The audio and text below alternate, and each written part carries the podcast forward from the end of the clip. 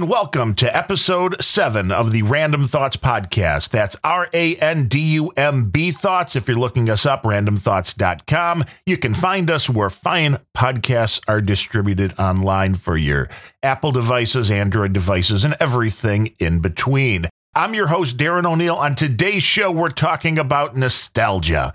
What is nostalgia? Well, we live in the age of Google, so I typed it into Google, and the definition that I was given on my little device is this nostalgia, a sentimental longing or wistful affection for the past, typically for a period or place with happy personal associations. So it makes sense. You remember a time in your life where things were simpler, things were better, and the things that were around you at that time it's like a good comfort food for the soul, right? So, whatever you were doing at that time in your life, you want to go back. A lot of people like to relive the glory days of high school. So, you go back to the music and the movies and what you were reading when you were in high school, and you're putting a little extra emphasis on those in your soul. You're feeling these things a little bit more than you would on things that happened or that you viewed or you listened to at other times in your life. And it makes a lot of sense. One of the things that I want originally, I was thinking to do an episode just on vinyl LPs because they're one coming back now, and two, one of the big news stories, which I'm not really sure why it was a news story at all at this point, was that Best Buy is no longer carrying CDs in their stores. But the story mentioned that they were carrying vinyl. And I thought that was interesting. So I decided to tweet Best Buy and be like, hey, what's your vinyl selection like? I mean, is it really, should I, I wanted to know, should I be checking in? You know, is this something that, uh, you know, Barnes and Noble, the last time it was in one of those stores, I believe they still exist, had a pretty decent vinyl selection. Went into Best Buy, long story short, was a little disappointed in the selection.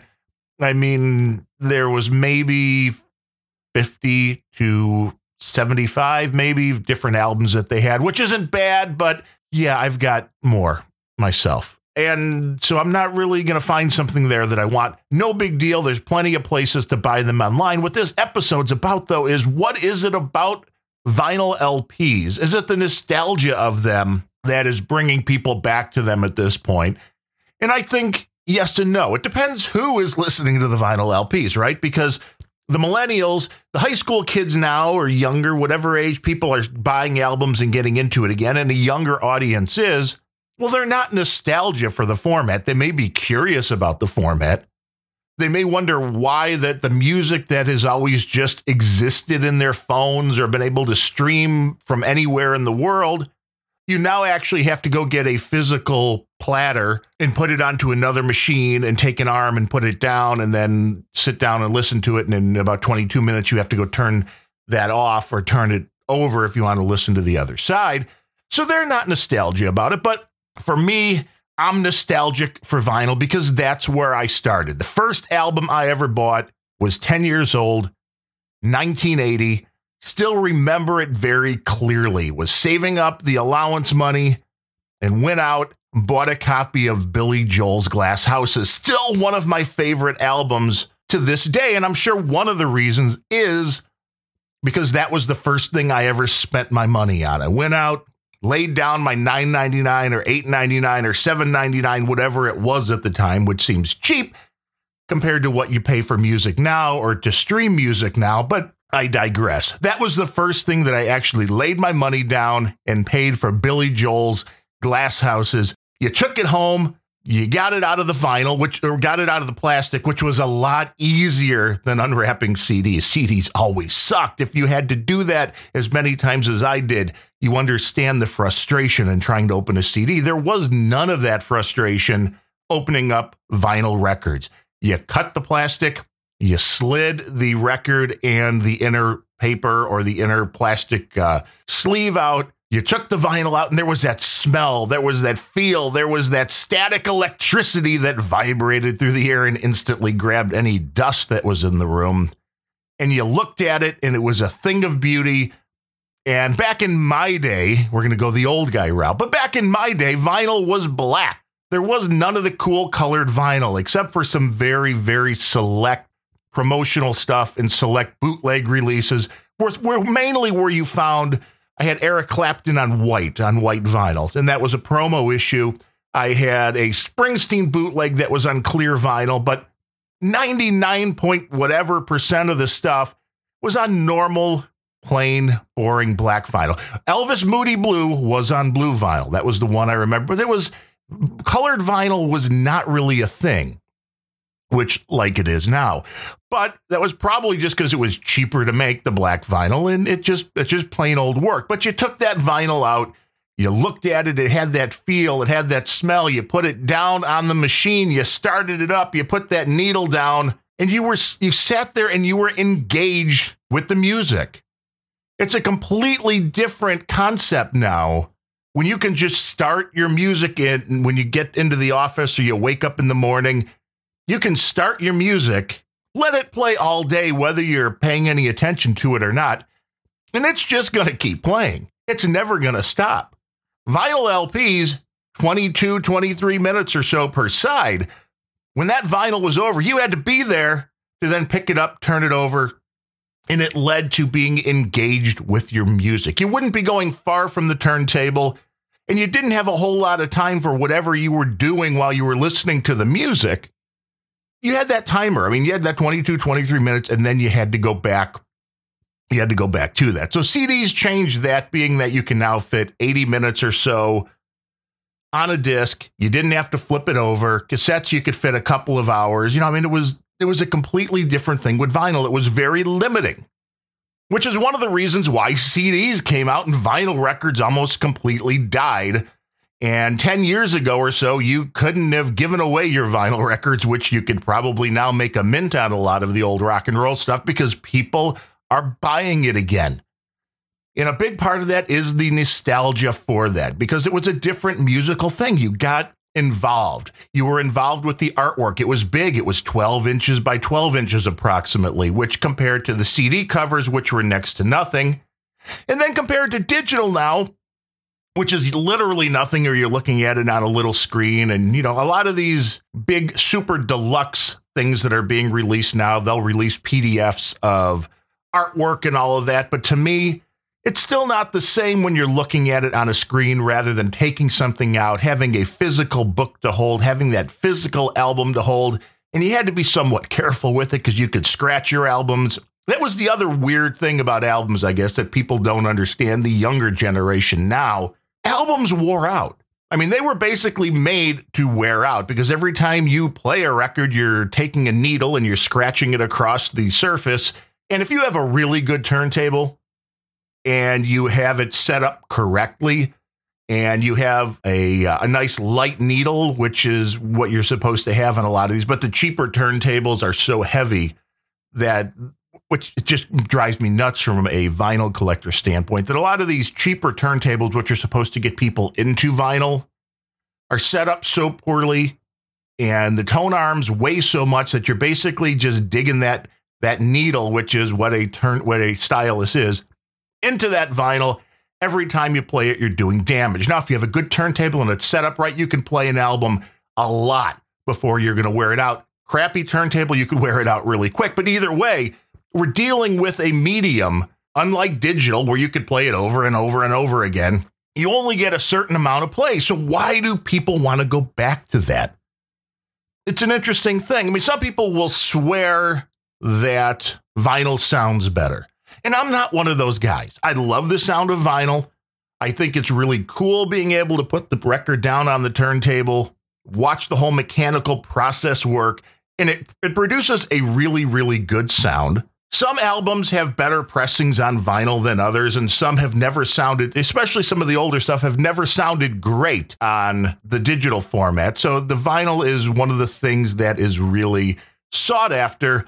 And there's a guy out there, I forget his name. You can look him up on Google. There's a guy who is so good with the grading and cleaning of vinyl that people will pay hundreds, if not thousands of dollars for graded copies that he is selling. Because he's basically the guy, you know, if you have a baseball card, you send it off to somebody and they grade it and tell you how good it is, you know, on a scale from one to 10. Well, he's that guy for albums. And he can tell the difference between an album because uh, an album, it's again, it's a physical thing. When an album is made, there is actually a metal plate that is molded that the vinyl then goes into and it's stamped together.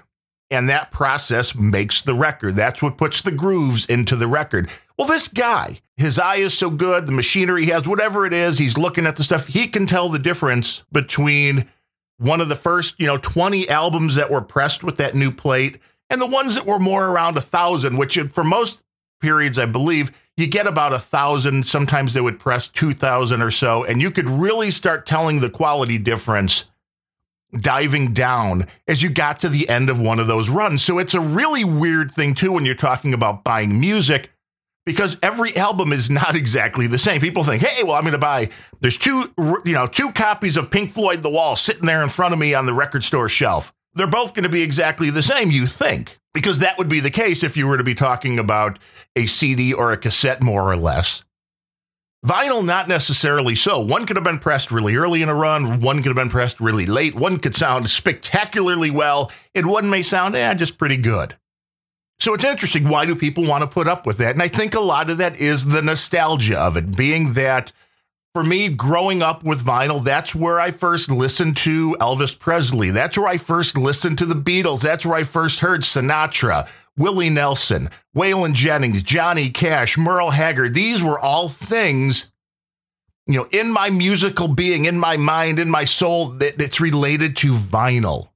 You know, that's the origin story. There we go back to vinyl.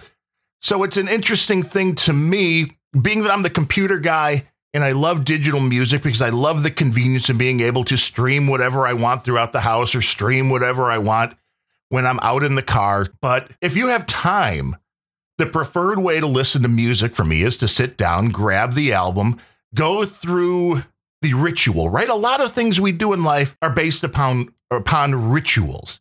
And for me, taking an album out of, you know, off the shelf, pulling it out of the album itself, taking the album out of the sleeve, putting it down, wiping it off with the microfiber cloth, doing a couple rounds with an anti static brush, getting it all ready.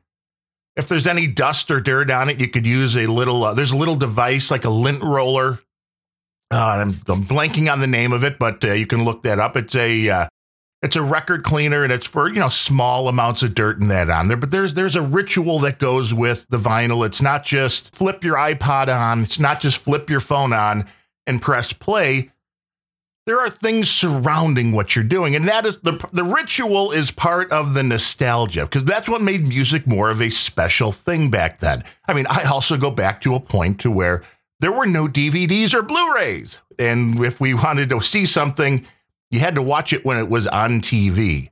It wasn't until I was like seven years old that we, my parents got a Betamax as part of a sales promotion. My dad was a salesman, and that was one of the things he got was a Betamax, and it was revolutionary that you could record what was on TV and watch it back later in crappy quality because the tapes were never as good. And if you remember ever having a VHS or Betamax, the tape quality was never up to what the broadcast standard was. It's not like today where you can create and uh, save perfect high def video on a disc. It just it just certainly didn't exist. But we harken back to that nostalgia of the way things happened then, whether they were better or not. You, I mean, I guess I don't have any nostalgia for the VHS tape or beta, which is, but I do have a nostalgia for the vinyl. And why that is, um, probably, I guess, because vinyl was much better sounding than VHS tapes were to the actual uh, to the video experience. But it's interesting to see. I mean, we can look at books, and this is another case where ebooks came out. Amazon start killing it. They start selling their Kindle devices. People realized how much easier it was rather than owning you know, a hundred books or a thousand books, which take up a lot of space. Books take up literally almost zero space when it comes to the amount of data that needs to be stored. Unlike movies and that, which start taking up, you know, quite a bit. Books you can fit almost an unlimited amount of books on today's normal hard drives. So you're not taking up that much space, but people are now going back to the printed books. And it's an interesting thing to me too. They want that feel of the book. They want to not feel like they're just holding an electronic device because we're getting tired, I think, of all day staring at a screen, no matter which screen that is. And I do believe an ebook screen's a little bit different than our phone or tablet or our laptop or the computer monitor that we have to sit at at our desk while we're working all day long. But it's a screen nonetheless. I think people are liking the whole concept of books again, just like they are enjoying vinyl again. It's it's that something that is actually making a connection between now and a past time, and it'll be interesting to see as we go, because sooner or later, all of us that were around for vinyl the first time we'll all be dead, and we'll see if people are still into vinyl that didn't experience it as their as their original means of listening to music, and we'll see if this novelty of it wears off or not. It'll be interesting to see because music sales are going down, down, down. And that's mainly because the music industry, I think, are a bunch of idiots who have moved to all these streaming services, have gotten totally away from selling individual items to a consumer.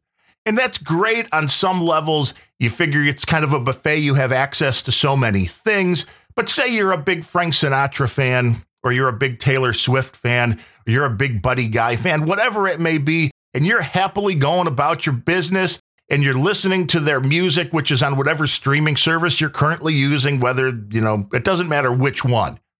Well, any of those can have their music pulled at any time from any of their those services, which means a service that you're really happy with today because you're a big Taylor Swift fan and her whole catalog is available on Service X.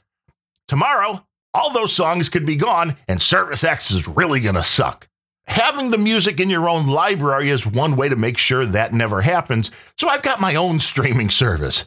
I buy the music, I get copies, they're mine, they're on my hard drive, and I can stream them wherever I want, whenever they want, and they can never go away. So I've always been in that old school, which is I like to own music.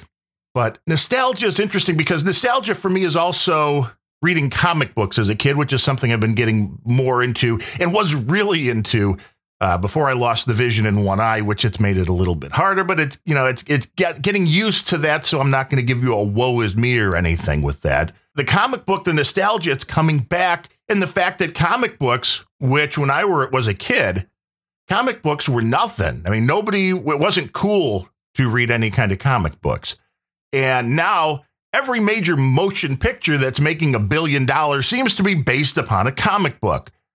And I think that's partially due to nostalgia. Parents love it. Kids, they can bring their kids and they can, you know, enjoy these characters. If you grew up reading Spider-Man in the comic book form, you're probably going to like him in the movie form. Now, maybe you'll like some more than others. Think about Batman. I mean, hey, some people love certain Batmans, hate certain Batmans. Maybe that's going to draw a line between who your friends are, and it does for some people, but it's an interesting thing to see that because styles change, but there are still bands around. I love the Frank Sinatra. I love the music that he made. I like the big band stuff and I like swing music and all that, which was way before my time. But there are still bands now like Big Bad Voodoo Daddy, uh, Squirrel Nut Zippers, and and all these other bands that are doing music like that. So it it's it's nostalgic in one way, but it's also new, which I think is a way that a lot of these, uh, you know, a lot of the entertainment that we're entertain that we're watching now that we're consuming, you know, if you want to do it really well, mix in a little bit of that nostalgia.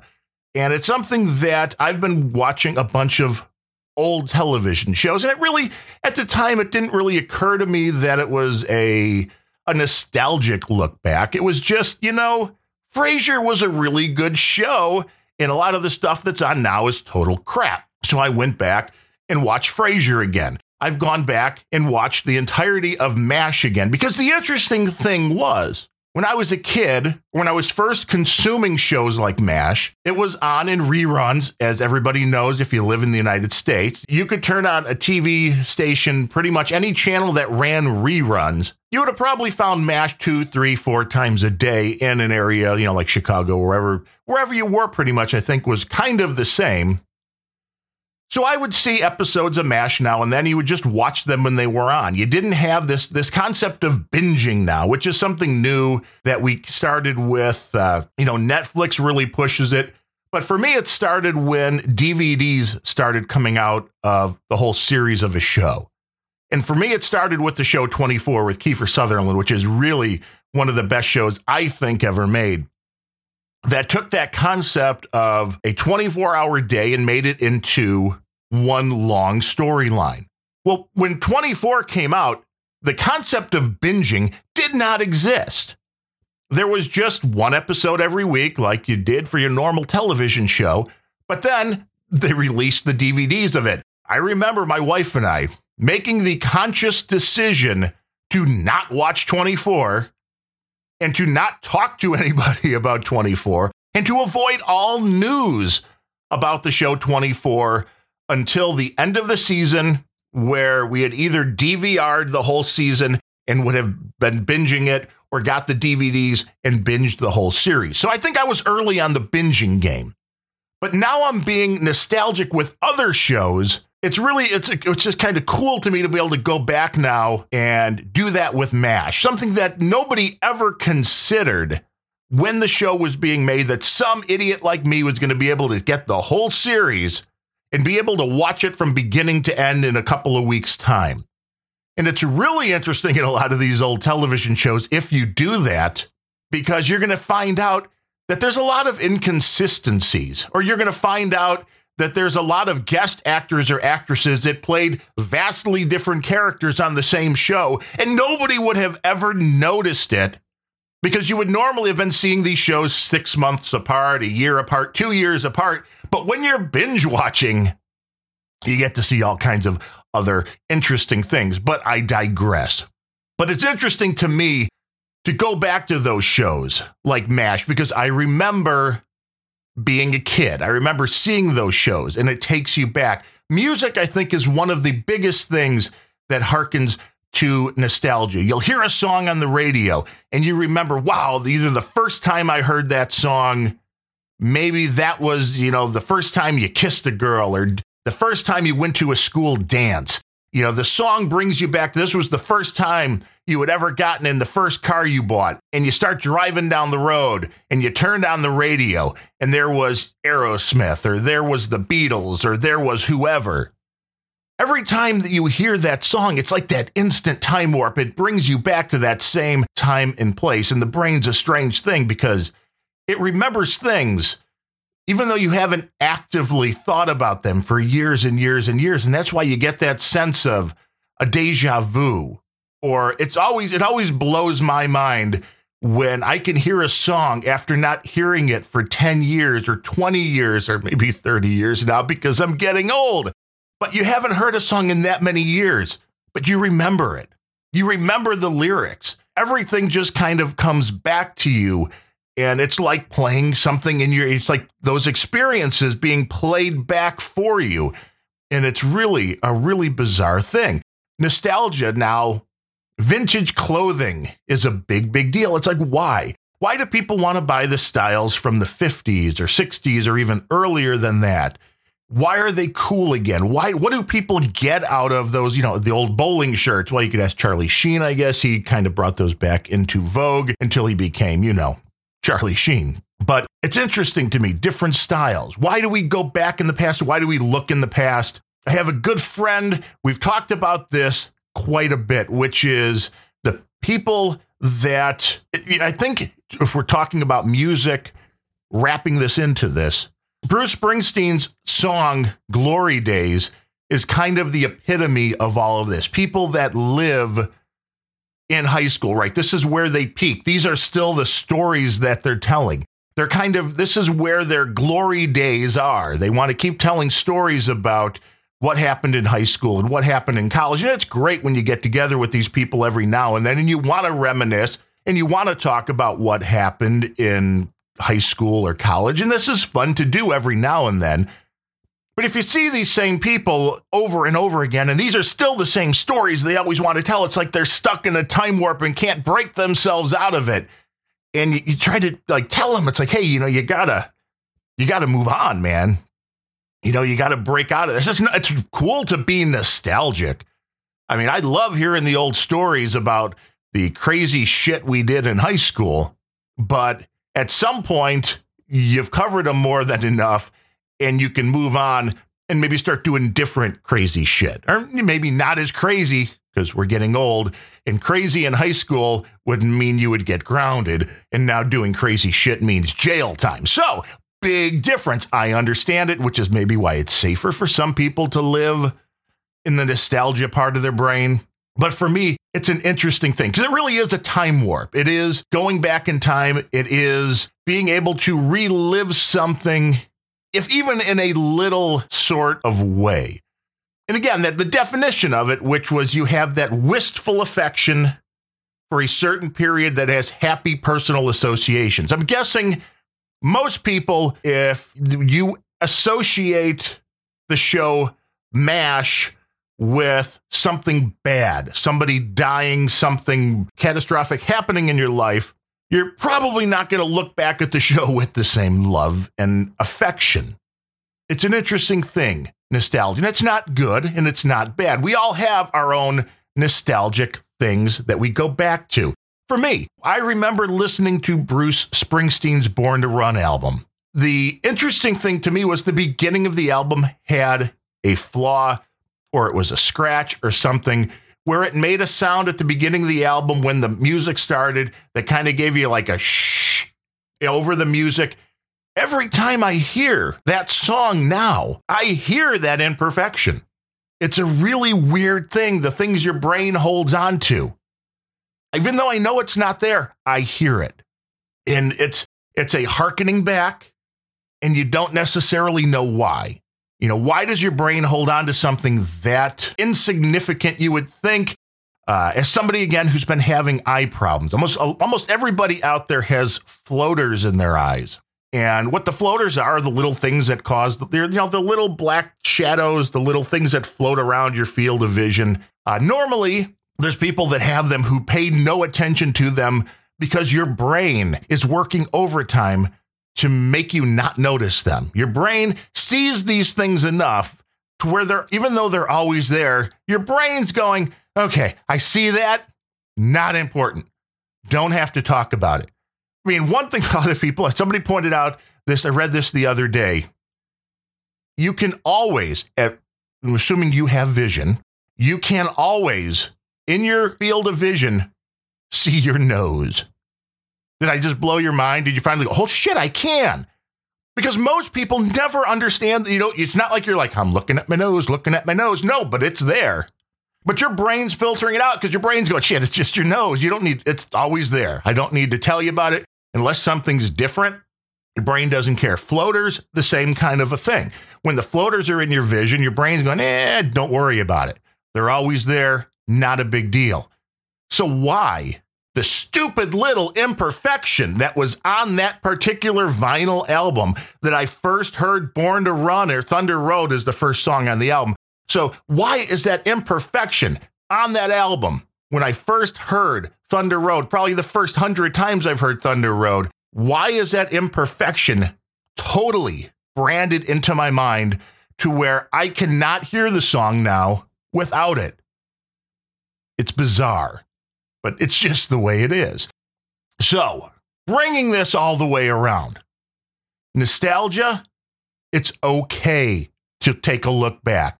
I think it's okay. And really, uh, when it comes to things like music, I love bands that take old sounds and build upon them and make them new.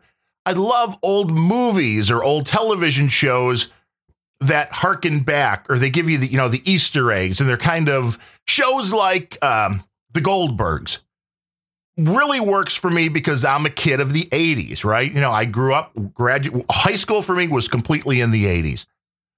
So the whole Goldbergs thing is it, that's nostalgia for me. This is nostalgia done right, which is a new funny, well written show, but it's taking place in the 80s. So it's instantly nostalgic, but it's also instantly new. And I love that. And I think more shows should do that, especially for the times that their audience grew up in. You know, I know we can still go back, we can do shows in the 20s and 30s, but we're getting diminishing returns with all of that.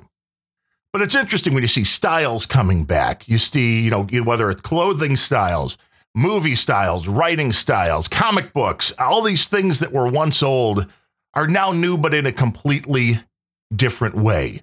Music is one of the weirdest things because what's new now is what was old. Vinyl is now the hot medium.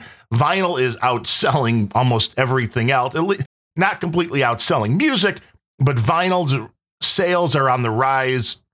All other music sales are going down.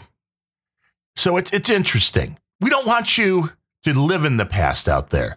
But I will say it's not good for anybody to live in the past, but it's okay every now and then to go visit it. But I hope you're enjoying what you're hearing on the Randumb Thoughts podcast. If you are, the best thing you can do is subscribe, subscribe, subscribe.